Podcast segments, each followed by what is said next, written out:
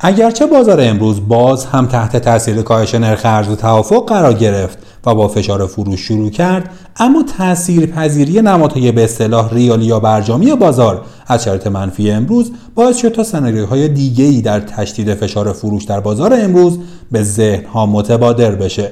عدهای از دلار 18 هزار تومانی سخن گفتند و عدهای فشار کال مارجین ها رو دلایلی برای تشدید ارزها ارزیابی کردند. اما بررسی جزئیات معاملات نشون میده که عامل بسیار مهم دیگه ای در این رویه نقش داشت.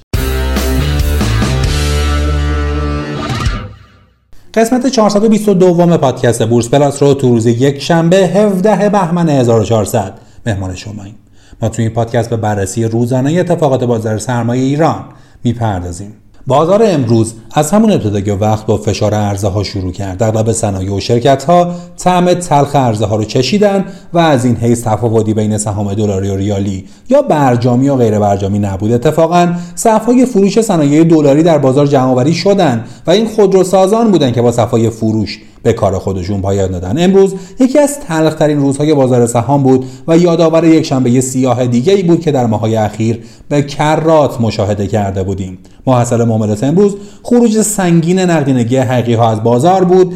در نتیجه رکورد شش ماهه خروج نقدینگی از بازار شکست. فولاد و فملی جمعا با خروج بیش از 500 میلیارد تومان مهمترین نمادهای تاثیرگذار در این رویه بودند. واضحه که در این شرایط درآمد ثابت ها یه بار دیگه پذیرای بخشی از نقدینگی خروجی از بازار باشند. از طرفی برآیند سرانه خرید حقیقی ها هم امروز به شدت منفی شد و فاصله زیادی با سرانه فروش پیدا کرد که اتفاق خوبی نبود. امروز در خبری عنوان شد از ماه گذشته بخشی از بدهی پیمانکاران دولت با تحویل نفت خام و فروشون در بازارهای جهانی تصویه شده. گفته شده این پیمانکاران که توانایی فروش نفت خام رو ندارن اون رو به پیمانکاران بزرگتر که توانایی این کار رو دارن تحویل میدن و اونها اقدام به فروش نفت خام در بازار می‌کنن. اگه این رویه به درستی انجام می‌شد می‌شد امید داشت که بخش بزرگی از فشار اوراق بدهی از سر بازار برداشته بشه. و در اتفاق مهم عملیاتی اجرایی 48 پروژه بزرگ صنعتی کشور با اعتبار معادل 17 میلیارد دلار سرمایه گذاری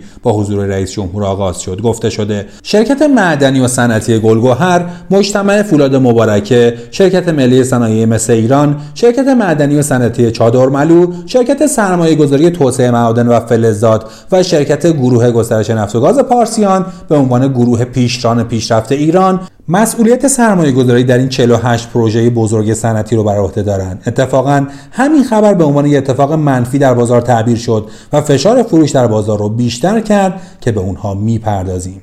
اگرچه بازار امروز باز هم تحت تاثیر کاهش نرخ ارز و توافق قرار گرفت و فشار فروش شروع کرد اما تاثیرپذیری نمادهای به اصطلاح ریال یا برجامی بازار از شرایط منفی امروز باعث شد تا سناریوهای دیگه ای در تشدید فشار فروش در بازار امروز به ذهن ها متبادر بشه. ای از دلار 18 هزار تومانی سخن گفتند و ای فشار کال مارجین ها رو دلایلی برای تشدید ارزها ارزیابی کردن. اما بررسی جزئیات معاملات نشون میده که عامل بسیار مهم دیگه ای در این رویه نقش داشت.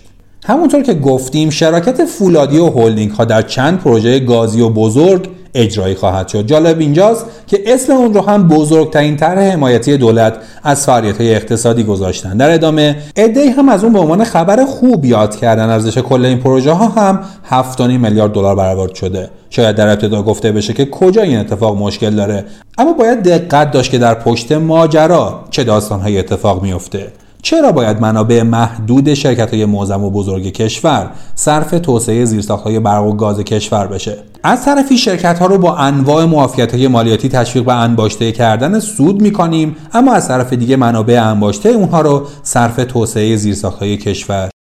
هایی که تنها دولت متولی اونه و اصولا یه شرکت سهامی عام نباید وارد اون بشه. اون هم شرکتی که در حد و اندازه فولاد که سررشته ای از این مسائل نداره. با کدوم مجوز منابع شرکت های ما باید صرف توسعه های گازی کشور بشه؟ آیا اگه کشور کمبود گاز داره یا تحریمه؟ جور اون رو باید سرمایه گذاران و سهامداران اون کشور بکشن؟ سرمایه گذار چه گناهی کرده که در بورس ایران سرمایه گذاری کرده و حالا باید به این شکل سرمایهش حیف و میل بشه؟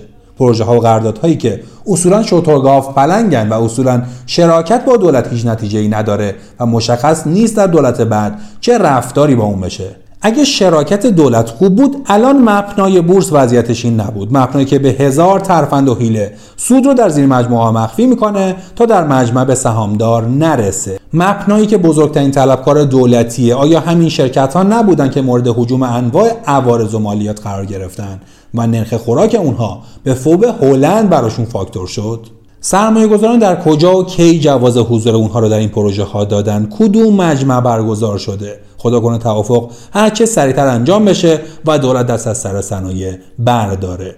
داغ کاهش نرخ ارز در صورت توافق بسیار قابل تحملتر از رفتار دولت با صنایع و شرکت هاست. این رفتارها بیاعتمادی گستردگی رو در بازار رقم زده. خروج سنگین پول در روز جاری از سر استیصال نیست بلکه از سر حرسه نمیشه دست در جیب شرکت ها کنیم بعد انتظار سرمایه گذاری داشته باشیم.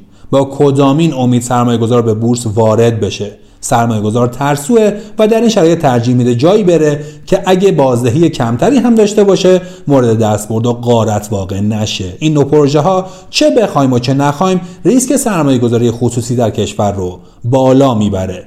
به عبارت دیگه این ره که می‌رویم. به ترکستان است. در خصوص بازار فردا هم باید بگیم که بسیاری صفای فروش در نمادهای بزرگ جمع وری شدن. حمایت از نمادهای بزرگ فولادی و معدنی همچنان ادامه داره. اما به دلیل تشدید ها در اونها شاهد تسلیم شدن این حامیان بودیم و آنها ترجیح دادن یا از محدوده های صفای فروش امروز سهام و جمع وری نکنن یا بخشی از منابع خودشون رو برای حمایت از سهام برای فردا بذارن. به هر حال با این رویه‌ای که بازار در پیش گرفته همچنان فردا به خصوص در اوایل وقت شاهد فشار ارزها خواهیم بود. با ادامه وضعیت بیشک کفای قبلی می‌تونه در دسترس باشه. و اگرچه گفته شده که حمایت ها تنها تا 22 بهمن نیست و بیشتر از اون هم ادامه خواهد داشت. حمایت هایی که تنها در بخشی از بازار کارسازه و دیگر نمادها به حال خودشون رها شدن. شاید کوچکترها از این منظر البته آسیب بیشتری هم ببینن. یه چشم بازار به لیدر هاست و نباید اجازه بدیم نمادهایی مثل خودرو و ها صف فروش بشن. شاید منابع صندوق توسعه و تثبیت بازار